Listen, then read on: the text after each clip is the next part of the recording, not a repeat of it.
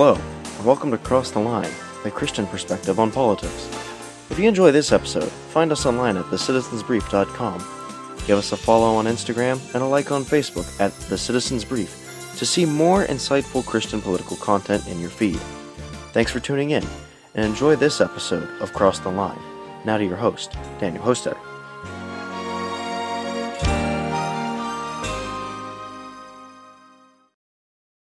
Hello, everyone, and welcome to Cross the Line, a biblical perspective on politics. I'm Daniel Hostetter, the editor in chief of the Citizens Brief, and your host for today's episode. If you like what you hear today on the podcast, check us out online at thecitizensbrief.com and follow us on social media on Facebook and Instagram at The Citizens Brief.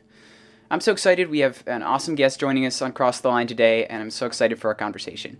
The one and only, the incomparable Caleb Steindel is a good friend of mine from the Harrisburg, Pennsylvania area. He's currently interning with one of my favorite Christian political organizations, which we'll talk about in a second. And as a result, he's a good bit of practical political experience in Harrisburg. Uh, Caleb Steindel, welcome to Cross the Line. Thanks so much for having me, Daniel. Appreciate it. Absolutely. Caleb, can you tell us a little bit about yourself and how you got involved with the Pennsylvania Family Institute? Absolutely. So I, I should say, one of the first experiences I had with them uh, was City on the Hill, which is a, a, a, leadership conference that they have every year. Uh, and I'll talk about that in a little bit as well. But one of the um, most important elements of me getting involved with PFI was the fact that I go to the same church that most of the staff members do, hmm. a Living Hope Church in Middletown. And so I was able to get sort of my foot in the door there uh, initially. So I've known a lot of the staff members for most of my life.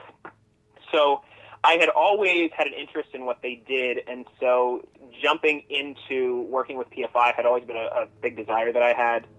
I this past year after I graduated from high school, I wanted to take a couple of years to get my associate's degree and stay in the area, stay in in the Harrisburg area before I went out and finished my bachelor's somewhere else.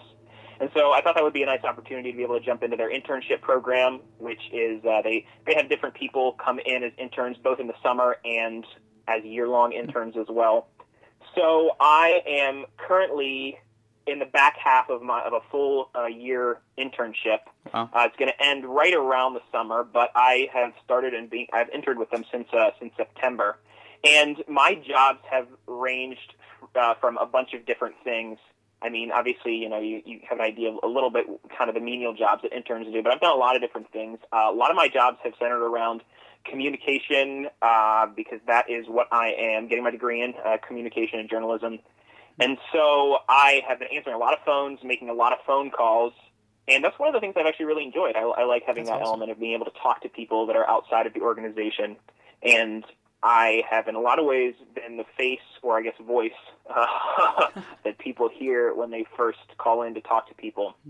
I have been working on other individual projects, and as we're transferring now to working from home, I haven't really had the opportunity to to be answering phone calls, but I've made some phone calls, and I have been working with doing some projects at the Capitol as well. So Pennsylvania Family Institute is based very close to the, the PA state capitol and I have worked on heading over to the Capitol numerous days to uh, deliver briefings, deliver information packets to the senators' offices, senators and representatives' offices, to uh, inform them about uh, about certain causes that we're that we're trying to support. Uh, so it's been a little bit uh, of a different thing now as we're trans- transitioning to stuff at home and working Absolutely. from home. But uh, we've been working on campaign stuff, election stuff, as much as we can do from home creating a database for candidates. Obviously, the election has been pushed back to June. Uh, so it's been a little bit of a learning curve, but it's been fun. I've really enjoyed my experience at Pennsylvania Family Institute.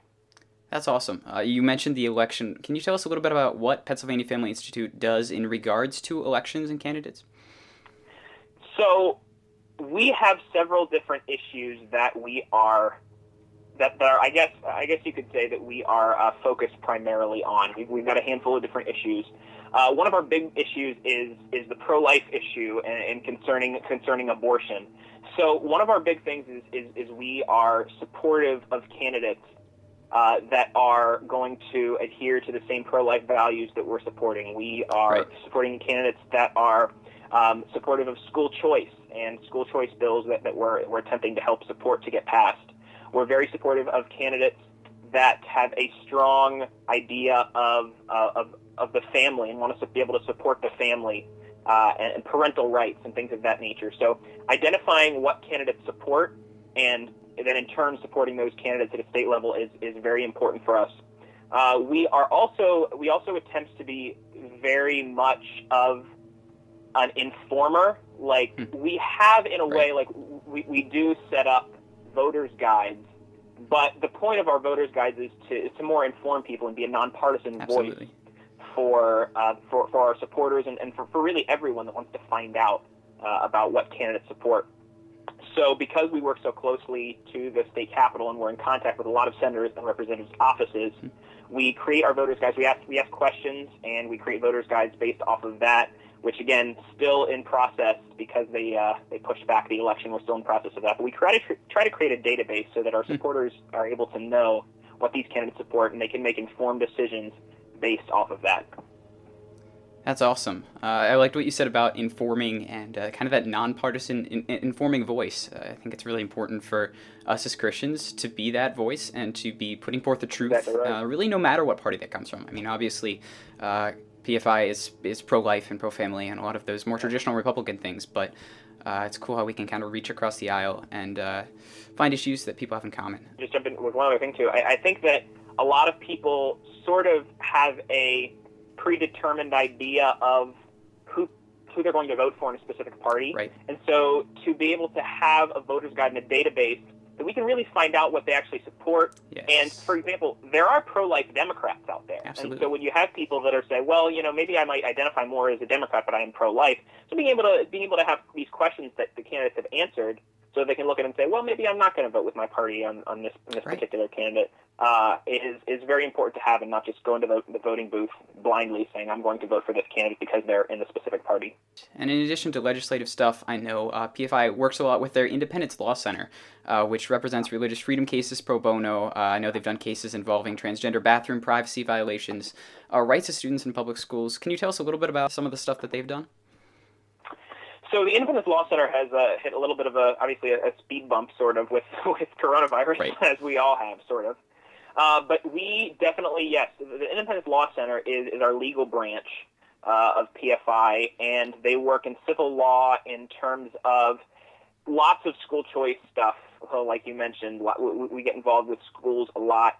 And one of the, the simplest and most common things that they do is identifying when a school has a an unconstitutional policy. So when we when we talk about religious freedom in schools, a lot of it centers around what kids can and can't do uh, within the school and outside of the school. So obviously you know this story, but for those Yes. who, who maybe don't, back at, uh, at City on the Hill this past year, we had some kids from Mechanicsburg High School uh, that joined us, and we got in touch with these kids through the Independence Law Center. They were starting a, uh religious, or they, they were starting a, a Christian-based club, and they wanted to be able to pass out Bibles and uh, uh, talk to kids about Christianity. And they were they were meeting a lot of um, uh, they were they were getting a lot of backlash, and they were they, they were uh, noticing that a lot of walls were being put up in front of them from their school.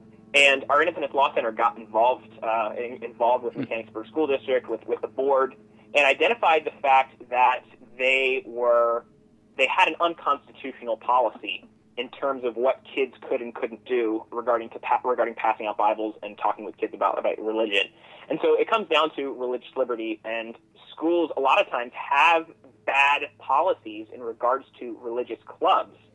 But if nobody points it out, and if nobody calls out the fact that they are that they have an unconstitutional policy, nothing's going to get done. So I we have really in in the past few weeks even have been communicating with a couple of my friends that are in high school trying to start pro-life clubs and meeting a lot of backlash and, and, and there's a lot of obstacles in their way through bad policies, through bad uh, through bad school school board decisions. So a lot of what Independence Law Center is like you said, pro bono, being able to go in and not charging people and going in and identifying those mistakes and those errors and allowing kids to be able to exercise religious freedom in their schools. Uh, I know another thing that you talked about is abortion. Really, ever since Roe v. Wade was passed in January of 1973, uh, the debate has raged whether abortion is the murder of an innocent and defenseless human or not. So I'd like to ask you, Caleb, for you, what is the fundamental reason that abortion is wrong? So, abortion is obviously one of the most controversial topics right now. Yes. And I'll get into a little bit in regards to abortion relating to coronavirus and how those two have tied in together. But in terms of the fundamental reason why abortion is wrong, it comes down to who and what we believe is a human life that deserves to be protected. And the fundamental idea of what abortion does is it strips the rights of our most vulnerable individuals and it attempts to dehumanize the newborn and unborn infant and devalue what life is. So there's a lot of debate raging in terms of the scientific aspect of this, but simply put, science is on our side. Yeah. And science agrees with us and agrees with the pro life community that life does begin at conception. There is no magical there's nothing magical about hmm. passing through the birth canal. It's a wonderful, beautiful experience, but that does not make you a human being. Just being born does not make you a human Absolutely. being because there is growth and development and there is heartbeat and there are basic scientific elements that a child has while they are still in the womb. And science has now proven with the advanced technology that we're able to have, you know, back in 1973 when Roe v. Wade was decided, it's more understandable that it was decided that way because there was a lot we didn't know. But science now backs us up on this, and we can now see the fact that an unborn child, before they come out into the world, before they are born, is a human just like we are, is growing, is, is has a heartbeat, is breathing at a very early age. And again, science is, we're, we're seeing a lot more technological developments that are helping to prove this. But it fundamentally comes down to what we believe a human is, who we believe a human is, and when basic rights begin. And the fact that abortion seeks to undermine that and seeks to, essentially, for all intents and purposes, strip the value of the most vulnerable among us and specifically hmm. target those who are most vulnerable, vulnerable among us. That's ultimately why I believe it is one of the most evil things that our nation's ever experienced. I mean, more than 60 million legal abortions have occurred in the United States since Roe v. Wade, which is crazy. I've heard it said that over a third of a generation has been stolen by abortion, Yeah. and that's just oh, that's just an affront to humanity. Like abortion really is uh, it takes advantage of people that are vulnerable like you said uh, of the unborn and also of uh, minorities i mean we look at black women are more than 3.5 times likely more likely to have an abortion uh, than white women planned parenthood puts these clinics in minority communities to exploit them It's, it's a type of, of eugenics, to be honest. It to be is. honest, because not only you mentioned there's a, a racial and cultural element Mm-hmm. to this as well. That, that you know, uh, children of, of minorities are being abort, aborted at, at much larger much larger rates. But we see the same thing with disabilities as well, with unborn children with disabilities, Mm-hmm. and how uh, we are attempting to eliminate them. It is it is it's a type of, of it's really ultimately a type of eugenics, and we're Mm-hmm. specifically targeting, which is really disappointing and really saddening. Yeah, often people paint abortion is a political issue. Really, abortion is so much more than that. I think the pro life position is something that's beyond politics. It's something that is just a human rights issue and an issue of uh, humanity, not of politics. So that's something that we can totally take a stance on. And I'd like to talk to you a little bit about uh, PFI's role in this. Obviously, you uh, kind of know a lot about, about this, but what is PFI doing to fight against abortion right now? Yeah, so right now is a really interesting time uh, for the Pennsylvania Family Institute because one of the, the biggest issues, obviously, is abortion that, that, we're, that we're focused on combating. And coronavirus has really caused some changes in terms of what we're able to work on now. But the pro life movement is one that we're now concerned with even more, I would say more than ever right now. Because there's some really interesting ways that these tie in uh, to each other. Obviously, Planned Parenthood is an abortion giant, over Right. 300,000 abortions every year. They get hundreds of millions of dollars in taxpayer money, and they commit about 40% of the nation's abortions pretty much every year. And obviously, recently, Governor Wolf has ordered the shutdown of all non life sustaining businesses. The irony of, of Planned Parenthood is the fact that they are the exact opposite of a life sustaining business, and they are uh, a business that takes away life. That not only isn't life sustaining, but actually does the exact opposite of what we consider to be life sustaining. And th- that being said, Planned Parenthood, many Planned Parenthoods in Pennsylvania are still fighting to remain open only for abortion services. And this is something that I hope will be brought up in future abortion arguments. Hmm. Because many argue that Planned Parenthood does so much more than just abortions. And that is hmm. true that they do other things other than abortions. However, we look at this very difficult period in time in this pandemic that we're facing, and Planned Parenthood has shut down most of their other operations except for abortion. They're keeping elective abortion surgeries open. Uh, places like uh, Planned Parenthood in Reading, in York, in Lancaster are only conducting abortions and elective abortions at that, despite the fact that Wolf has shut down non-essential businesses, which obviously uh, Pennsylvania Family Institute believes very strongly that Planned Parenthood and their abortion services are largely non-essential. People bring up the three percent figure. They say, well, Planned Parenthood only uh, abortions are only three percent of what Planned Parenthood does. And again, I hope this coronavirus case will be used in the future. What is staying open during quarantine, right? Absolutely. They're not keeping open other services. They're keeping open their abortion services because that is what the money making uh, element of their services is. Uh, Planned Parenthood has also had the nerve to ask for things like gloves, masks, hand sanitizers when wow. they could be used and funneled through to doctors that are fighting COVID 19. This is another sad element of this. What can we be using these, these materials for? They can be used elsewhere in places that they're actually needed and not elective abortion services. The fact of the matter is, abortions really are actually never, uh, they're actually always elective, I guess you could say, right. since they're never actually necessary. That's a common argument that people use. Well, what if what if a, a mother needs to go in and, and have a have, have an abortion uh, that that she really needs to have for for for her life? You know, save her life, and and again, that's a common tactic used by the pro-choice side. It's not true.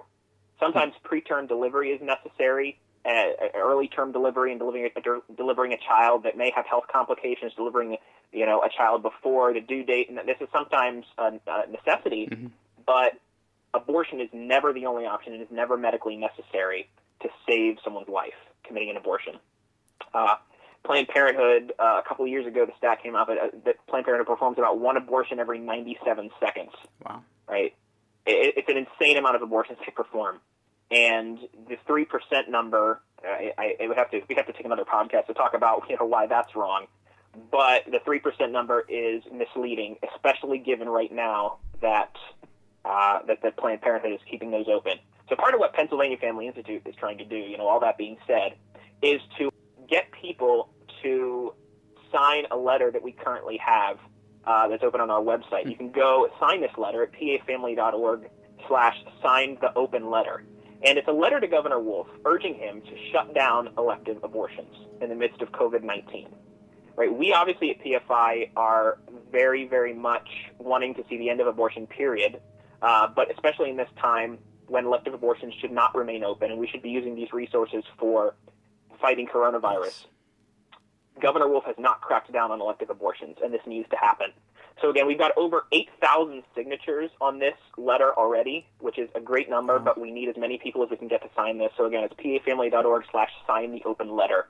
Uh, we're trying to urge Governor Wolf to shut down elective abortions in the midst of uh, coronavirus. So that's one of the big things we're working on right now. Uh, one other thing that we're also working on is uh, Senate Bill 857, which I won't go into too, too much detail about this. But in the midst of this coronavirus, there's a lot of emphasis being placed on telemedicine and uh, people being able to perform medical procedures at home through a doctor communicating with them online or electronically. And Senate Bill 857 is a bill that would expand telemedicine in Pennsylvania, hmm. and it currently includes language that would ban telemedicine abortions, hmm. which is has been proved by the FDA and the CDC to be incredibly unsafe and risky. And Governor right. Wolf wants to remove this this current ban in this bill in Senate Bill 857. He wants to allow telemedicine abortions to be able to take place. Again, something that in the midst of this coronavirus should not happen, and we're urging uh, urging Wolf to to rescind that and to remove the telemedicine abortion clause from this bill. And there's a place you can contact on our website your senator as well to urge them to urge uh, your senator to to call out Governor Wolf on this. That would be pafamily.org slash not tele slash no telemed abortions. Those are two of the main things that PFI is working on: the telemed abortion issue and uh, calling Governor Wolf to shut down elective abortions. I will drop those two links in the description below. I just wanted to read a little bit from the open letter that Michael Geer wrote, uh, the president of PFI. He says, uh, If we are concerned with stopping the spread of the coronavirus, the prohibition of elective surgical procedures should not come with exemptions. Mammogram centers are shutting down, important surgical procedures are being postponed. Abortion is an elective procedure that should not be permitted at the peak of the coronavirus. Crisis. And again, later it says Planned Parenthood is actively requesting donations of masks and surgical supplies to perform their elective abortion procedures, further misappropriating critical items in the fight against COVID 19. So, like you said, Planned Parenthood is showing their true colors here, their true intentions. They're in this for the money, and the money comes from abortions. Also, uh, kind of talking about PFI here, me and Caleb met this summer, this past summer, at a awesome political and leadership conference called City on the Hill. I uh, just wanted to rep that a little bit. This summer, uh, it's planning to be from July 19th to J- July 25th. As of now, that's still the plan. Uh, it's a Christian and political leadership conference for teenagers. There's a whole bunch of training sessions uh, from amazing speakers on things like uh, the case for life, Christians in the public square, why religious freedom matters. Uh, amazing nationally renowned speakers like Scott Klusendorf, who's an amazing pro life speaker from the Life Training Institute, Paul Kengor from Grove City College, she's a writer, uh, and Kristan Hawkins from Students for Life, and state representatives and senators. senators. Uh, we stay in Lancaster College, Bible College campus for a week, which is so much fun we are it's kind of a mock senate type of thing uh, so we argue for actual bills and re- resolutions as state senators for the week and at the end of the week we get to use this the pennsylvania state capitol building committee rooms and senate floor for to uh, kind of for the conclusion of this mock senate which is awesome. Again i'll drop that link in the description and you can learn more about that and register. I would really encourage you uh, to do it. Caleb can you talk a little bit about your experience with with uh, city on the hill yeah, absolutely. And I do want to point out where at this point we are still planning to have it, like you mentioned, uh, Lancaster College has shut down a decent amount of their events through I think May 15th. Uh, so obviously, you know, ours isn't takes place in the summer. City on the Hill takes place in the summer, so we are still tentatively hoping that it still happens, and uh, we're working through that as well. But yes, uh, like you did mention, you mentioned the dates, and so yeah, we, we'd love for you guys to, for those who are in high school, to be able to come. Uh, my experience has been really interesting. I, I went back in 2017 as my first year. Uh, again, really looking forward to this throughout my early years in high school, something I really wanted to join. And 2017 saw a lot of returning students. And so I really felt like I was able to grow in a lot of ways. And I learned from a lot of people that were more knowledgeable than I was. And I came back in 2019 and was elected president of the Senate, which was a really fun experience. I was one of two returning students so that was an interesting thing. I, I took a break in 2018 uh, and came back in 2019. So that was a really fun experience. And uh, Daniel here was uh, one of our chairmen as well. Did a fantastic job, and uh, he absolutely killed it in that role. So uh, well done. I want to point that out as Thank well. You. Daniel, Daniel did a great job. But one of my favorite things about the experience of City on the Hill is the fact that no matter what you are going to pursue in life, City on the Hill is going to have necessary life skills that they're going to be able to help you with. Communication, problem solving, uh, perseverance, motivation, so many different elements, so many different life skills that you're going to be able to take with you no matter what field you go into. Uh, something that I recommend and that I think every high schooler should be able to take advantage of. And I think it's important to point out, too, that not everybody shares the same belief system. I don't know if you remember, there was a couple of different discussions about Donald Trump and, and yes. people vehemently disagreeing on him uh, which is really interesting. And, and I think it's cool to be able to have this space that not everyone agrees on everything and that we can talk about it in a, a civil and respectful way.